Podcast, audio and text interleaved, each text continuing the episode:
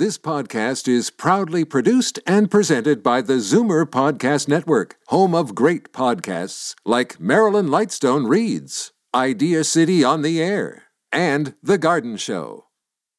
You're listening to an exclusive podcast of Fight Back on Zoomer Radio, heard weekdays from noon to one.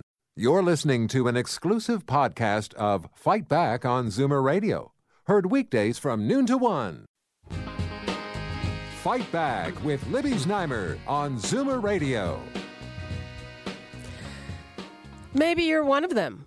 Maybe I'm one of them. Some 100,000 Canadian consumers may have had their personal information and credit card details compromised in a massive cyber attack of Equifax, which is a credit rating agency. Last week, we were told about the number of Canadian victims. Uh, remember that there were up to 143 million Americans compromised in the U.S. So here's the thing. Uh, Equifax isn't going to call you and tell you if you're one of the victims. Uh, you may find out, apparently, they have provided information to MasterCard and Visa about Canadians whose credit card details may have been compromised. And uh, th- so they've communicated to the financial institutions, and the financial institutions can then communicate with consumers. So, uh, what do we do? What should we do proactively, and that is enough. Just today, there was an editorial in the Globe and Mail, and uh, basically says it should be much easier for people to seek redress when credit agencies screw up. Uh, the Globe is saying that these agencies need oversight. But again, in the meantime, what should we do? Before I go to our expert guest, I'm going to give the numbers out again uh, because he can answer some of those questions. 416 360 0740, toll free 1 866 740 4740. And right now, we are going to Doug Hoyes, who is a co founder of Hoyes, Michalos and Associates, a personal insolvency firm. Hi, Doug. How are you? Hi, Libby. Good. Thanks. Okay. So, what should we do? Well, I think the first thing we have to realize is there is no 100% guaranteed way that we can protect ourselves. We've, we've seen that now. Even if you were to pay off all your debts and never borrow any money again, your credit information is already in the cloud. It's already in Equifax's databases, same with TransUnion, the other credit reporting agency in Canada. It's already there. So I think you got to understand that first and foremost. The the horse is already out of the barn if you want to look at it that way. But there are still I think things you can do to to protect yourself. Number 1, don't be giving any information to anyone you don't need to. So when you go to the mall to get a new cell phone and you fill out the application form, you don't have to put your social insurance number on it even though it may ask for it. That's a government thing. That's for taxes and CPP and things like that. Just a So- minute. They ask for a social insurance Oh, yeah. number. Are you serious? Yeah, it's, it's very common. It's it's a standard thing on a lot of these credit application forms. And I understand when I go to the bank and I'm opening a, an investment account, the bank needs my social insurance number because obviously if I earn money, I'm going to have to pay tax on it, so they're going to have to issue me a T slip at the end of the year. I understand that. But a lot of credit grantors want to have your social insurance number to make it easier to cross check you when they check your credit report because of course today that's how lending is done. It's it's not like the old days you know 20 30 years ago when you went into a bank and an actual human being looked at you and they knew you they knew your family they knew where you worked and they decided whether or not they were going to lend to you based on your character. Now everything's done by computers. The computer calculates what your credit score is based on the information that's in the computer and that's how they decide whether you're getting the credit card or, or even the cell phone. So the more information they have the better because then they can match you up especially if your name is Bob Smith. Well there's lots of them in the in the database. A social insurance number makes it easier to cross check it but it also makes your identity that much more vulnerable if someone steals it. So don't be giving out any information you don't need to. I think that'd be tip number 1 Okay, so uh, just just to pick up on that, so if I am, uh, you know, trying to get the cell phone or or whatever, and what if the person says to me, you know, n- no social insurance number, no credit? Then you've got a decision to make. I think my decision would be see you later because there's more than one cell phone company in this world, and they know that they are not required to get that information. So I'd be going to one of the other five booths in the mall, or I'd be calling the provider directly and saying, "Look, I'm not providing that, but you know, you can still do a credit check on me. Here's my name. You've, you've got my address. You can still find me in the computer. I'm not providing information I don't need to provide." Okay, and uh, um, okay, is that a new piece of advice? Um, uh, no, I think that's it's it's it's new only if you haven't really thought about that before. Because I mean, having all this information out there has kind of snuck up on us. I mean, computers have been around forever. It's it's not like it's a new thing, but we don't really think about the fact that when I fill out a credit application form for a credit card or whatever, that the information on that form is going to be in the big computer in the sky pretty much forever. It's not something we think about. We're thinking about, I want to get the credit card now, so I'm filling out the form. So I think it's just something we've got to be a little more conscious. And I guess the good news with this whole Equifax data hack is that it's forcing us to think about it, forcing us to be a little bit more uh, aware of what's actually out there. Okay, uh, what else should we be doing? So some basic things. You know, number one, I personally take a look at my credit card statement online every couple of days. I don't wait for the end of the month to get the paper copy in the mail. I look at it every couple of days and I'm looking to see is there anything on there that surprises me. And in fact, this happened to me 3 weeks ago. I'm looking at my statement and there were 3 taxi rides apparently that I took the day before I was never in a taxi the day before. Somebody had found my credit card number. So I immediately called the credit card company and they looked and they said, "Yeah, that's interesting. It wasn't a chip card that was used. Your number was obviously hand punched in, so somebody probably did find your number. No problem. We'll cancel your card, send you a new one." Well, I found out about that right away. They had only taken I think a 100 or 200 bucks, so of course the credit card company refunded that. But what would have happened if it had been a month later or 2 months later when my credit limit had already been used up and I was, you know, trying to buy a plane ticket or something and couldn't do it? I would have been in a lot more trouble. So I think don't wait till the end of the month. Check your statements very regularly, which is easy enough to do now. Everything's online, and uh, even you can check them on your phone. So I'd be doing that very, uh, very regularly. Okay, that sounds like a, a, very good piece of advice. I'm sure I'm going to hear from some of our listeners who say, "Oh, they don't, um, they don't do online banking," but I guess there's another reason to uh, start doing it. Uh, what else? Um, I would cancel any credit I don't need. So if I've got a department store card from five years ago and I don't use it, you know, why have it out there? Get rid of it. Your your numbers can't be stolen if you've already canceled the card. So I think I'd be getting rid of anything I didn't need. I would also keep my credit limits as low as makes sense for me. So I mean, if you've got good credit, the bank, the credit card company says, "Hey, congratulations, we've upped your limit by another few thousand bucks." And okay, I'm not going to use it, so I don't really care. But the bigger the limit, the more trouble I can get in if someone actually gets my card. And again, I realize if it's fraud, the bank is going to refund the money. But if I only spend a thousand dollars a month on my credit card, do I really need a ten thousand dollar limit? I think keeping your limits as low as possible just makes it uh, that much less likely that anything's going to go wrong. And I guess w- one other thing I would say, and you mentioned about online banking, I'm I'm kind of worried about getting a statement in the mail because what if someone goes into my mailbox and takes my statement? Well, now they know my card number and my name and my address.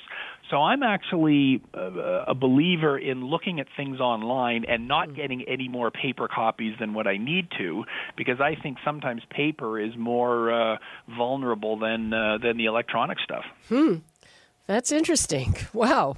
Um, let's uh, take a call from Noreen. Hi, Noreen. You're in Hi. Toronto? Yep, I'm on. You're on. Go ahead. Uh, yeah, I believe it's illegal for uh, something to be turned down credit for refusing to put uh, give your social insurance number. Isn't that in part of the law, Consumer and Corporate Affairs? Um, I, I'm not familiar with anything in the law um, that says that, but I, I agree with you. It should. No, I be. believe it's in the law, and I know it's illegal for them to require social insurance number because the Income Tax Act states that you are only required to give it for administration of the Income Tax Act. Yeah, and then that's exactly what the social insurance number is, is for. Well, yeah, but I believe I, I would, under Ontario law, it's against the law to be refused credit for refusing to give your social insurance number. So I will have to take a look because there's a couple of different pieces of legislation. Obviously, banks are federally legislated, and then cons- but the uh, banks consumer are protection. required for to give you T5 and T3s. Right, absolutely. So that so they require it, but um, actually, I just had a fight with a bank this morning. I opened an account. They told me they're not going to do a credit check, and they give me an agreement to sign. I said, I'm not signing it. You told me you're not going for a credit check, so I'm not signing. They read they they're going to back off, and they're going to give it to me without signing, without getting a credit check because I'm opening a deposit account. They don't need it. They told Yeah, me they're not going to do it. So And I think that's a very good message. I mean, you, well, to use Libby, Libby's phrase, you fought back, right? You, you actually no, stood I'm up just for saying if you're telling me one thing verbally, make sure that's in the agreement. Absolutely, I, I totally agree, and and I But think I think you can call up and complain if you're asked for a social insurance I, I. I think so too. What I think the point that, that Doug was trying to make, and we have to check the legality of it, um, is that if if somebody asks for it on a thing, a lot of people will just give it out just to you know make the afternoon go a little quicker. yeah, but I'm just Yeah. saying. But if they do deny credit, I think there is Yeah. uh, something you can go back to. I'm not sure. I mean, I, I haven't been involved in that for a number of years, but it used to be the law. Okay, so you know what? We have to check that. But thank you so much for pointing that out. Okay, no problem. Okay, bye bye bye. Okay, let's go to Doreen in St. Catharines. Hi, Doreen. Oh, hi. That was quick. That was quick. I'm t- calling about this credit thing. My husband said, Guess what they're talking about? My husband had a car accident. He had to get a rental car. It was all done through Enterprise. I don't care what company I mention. Um, and it's all covered by the insurance, you know, the, and all that, blah, blah, blah. Suddenly, we start getting letters from Enterprise saying we owe them 300 and some odd dollars. We've never owed anybody money in our life as a debt. I mean, you know, that's just not the way we operate. And then I called the insurance company. They said, "Oh, forward it to us." So I did. We got another. We got another. And they said, "Just ignore it because it's all, you know, it's okay." Next thing, we get a credit a letter from a place called Credifax. We're just saying, "What is going on here?" So, okay, now we've got a second letter from Credifax. It's probably all taken care of now. However, we're going to have something on Credifax records, aren't we? Well, perhaps, but uh, the I mean the fact that it is now paid, we assume, is is probably going to solve the problem. But what I would recommend you do is actually get a copy of your credit report, and you can get one from both Equifax and TransUnion. You can go on their website. You got to hunt around a bit, but it is possible to get one for free. You print out the form, send it in to them. They'll send you a, a printed copy, and then you can see for sure what's on there. And if it's reporting that you have a bad debt that you don't have, then you can send the credit bureau a, a letter saying, "Look, here's what happened. It wasn't really a correct debt," and then they can correct your credit report so that you don't have something negative on it. But I, I think the lesson here is when someone says, "Oh, just ignore it; it'll go away." Yeah, no, it it never does. You want to keep on it as you did. You did the right thing. You you kept making phone calls, and that's what you want to do to make sure that that bad stuff doesn't get on your credit report when it's not justified. You mentioned uh, cop- uh, getting copies of this from Equifax and someplace else. Yeah, TransUnion. There are two different credit reporting agencies in Canada. We're all familiar with Equifax because of this computer hack thing, but TransUnion is another big one.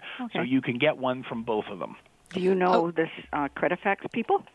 Yes, they're a big collection agency. I mean, and uh, you know, I wouldn't blame them because they got a thing from the car rental place yeah. saying you owe the money, so their job is to collect. That's that's what they were doing their job. Okay, Doreen, Okay, thanks. Thank you for your help. Okay, Bye-bye. bye. Okay, we've just I've just looked this up on the Government of Canada website.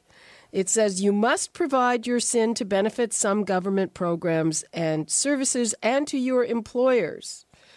Uh, since it is not against the law to ask for an individual's SIN, social insurance number, many private sector organizations do request your SIN. Businesses might ask for your SIN as identification or to check your credit rating. Your SIN is confidential, and your SIN card is not a piece of ID. It is issued only to you, and you have to protect it. You should only provide your social insurance number when it is required by law. So they say never give it out unless you are sure it is legally required or you are satisfied it's necessary. So that's uh, that's the answer. It's not illegal to ask for it. Um, I didn't check whether it is illegal to deny credit because you won't give it out. That's a kind of a different thing. Yeah, and but the fact is that they're not they don't need it and therefore you shouldn't give it to me. And, and just because something is not legal doesn't mean that people aren't doing it. I mean, we could do a whole show on collection agency tactics, phoning you Oh. at all hours of the day and night. That's not legal either, but they still do it. So that's why knowing your rights, knowing what you need to provide and what you don't need to provide, ultimately you've got to protect yourself. It's as simple as that. Yeah, uh, I, I would love to do uh, something on those collection agency people. And if they don't do it, they threaten to do it. Oh, absolutely, absolutely. It's yes, it's uh, it, it's it's quite something. Um, we have a couple of minutes uh, left, Doug. Are there any other things that we should do? I mean, if I is you know, while I'm waiting for my credit card company to get in touch with me to tell me if I was hacked, um, is there anything I can do to find out that's not going to take the entire day? Well, the ultimately no. I mean, only Equifax knows who got hacked, and only they are the ones who are going to send out the letter and tell you whether or not you you were or not. But I guess one other thing you could do to to protect yourself, if you're really in a panic about this, and I, I suspect the people who are in trouble are people who have dealings in the U.S. You know, I've I go to Florida during the the winter. I've got a U.S. credit card, something like that. Even though I'm Canadian, that's probably where these hundred thousand people came from what you can do is ask to have a freeze put on your credit uh, report so that if anyone uh, if anyone does a credit check on you because you're trying to borrow money, they have to independently verify your identity. In other words, they have to phone you personally to uh, to find out if it's you or not. So, if you're planning to get a mortgage next week, I wouldn't do that because that's just going to gum up the works. But if you have no plans to do any borrowing in the near future, then that's an extra level of uh, protection. Even if someone does manage to steal your identity somehow, they will still have to contact you personally before they can advance the money. So that's that's something to consider. Now, of course, Equifax, TransUnion probably charge a fee for doing that, but it is an added layer of protection to uh, to help protect yourself. And very quickly, um, how can you just uh, uh, access your credit report? The easiest way is go on their website, Equifax and TransUnion, and request a copy. You can get a copy every year for free. If you want to get a copy regularly, like every month, you have to pay them. Of course, Equifax charges 20 bucks a month for their monitoring service. You can find out if their data got stolen and you got hacked, which is a whole nother show, I think, why they can charge money for that. But um, it is possible to get a free one once a year from each reporting agency, or if you want to pay, you can be getting them more often than that. Okay, uh, Doug Hoyes, thank you so much for all that useful information. Uh, and I think you're right. We do have to have a few more shows on the ramifications of this. I appreciate it very much. I look forward to it. Thanks, Libby. Okay, bye bye. Thanks. You're listening to an exclusive podcast of Fight Back on Zoomer Radio, heard weekdays from noon to one. You're listening to an exclusive podcast of Fight Back on Zoomer Radio, heard weekdays from noon to one. You're listening to an exclusive podcast of Fight Back on Zoomer Radio, heard weekdays from noon to one. This podcast is proudly produced and presented by the Zoomer Podcast Network, home of great podcasts like Marilyn Lightstone Reads, Idea City on the Air, and The Garden Show.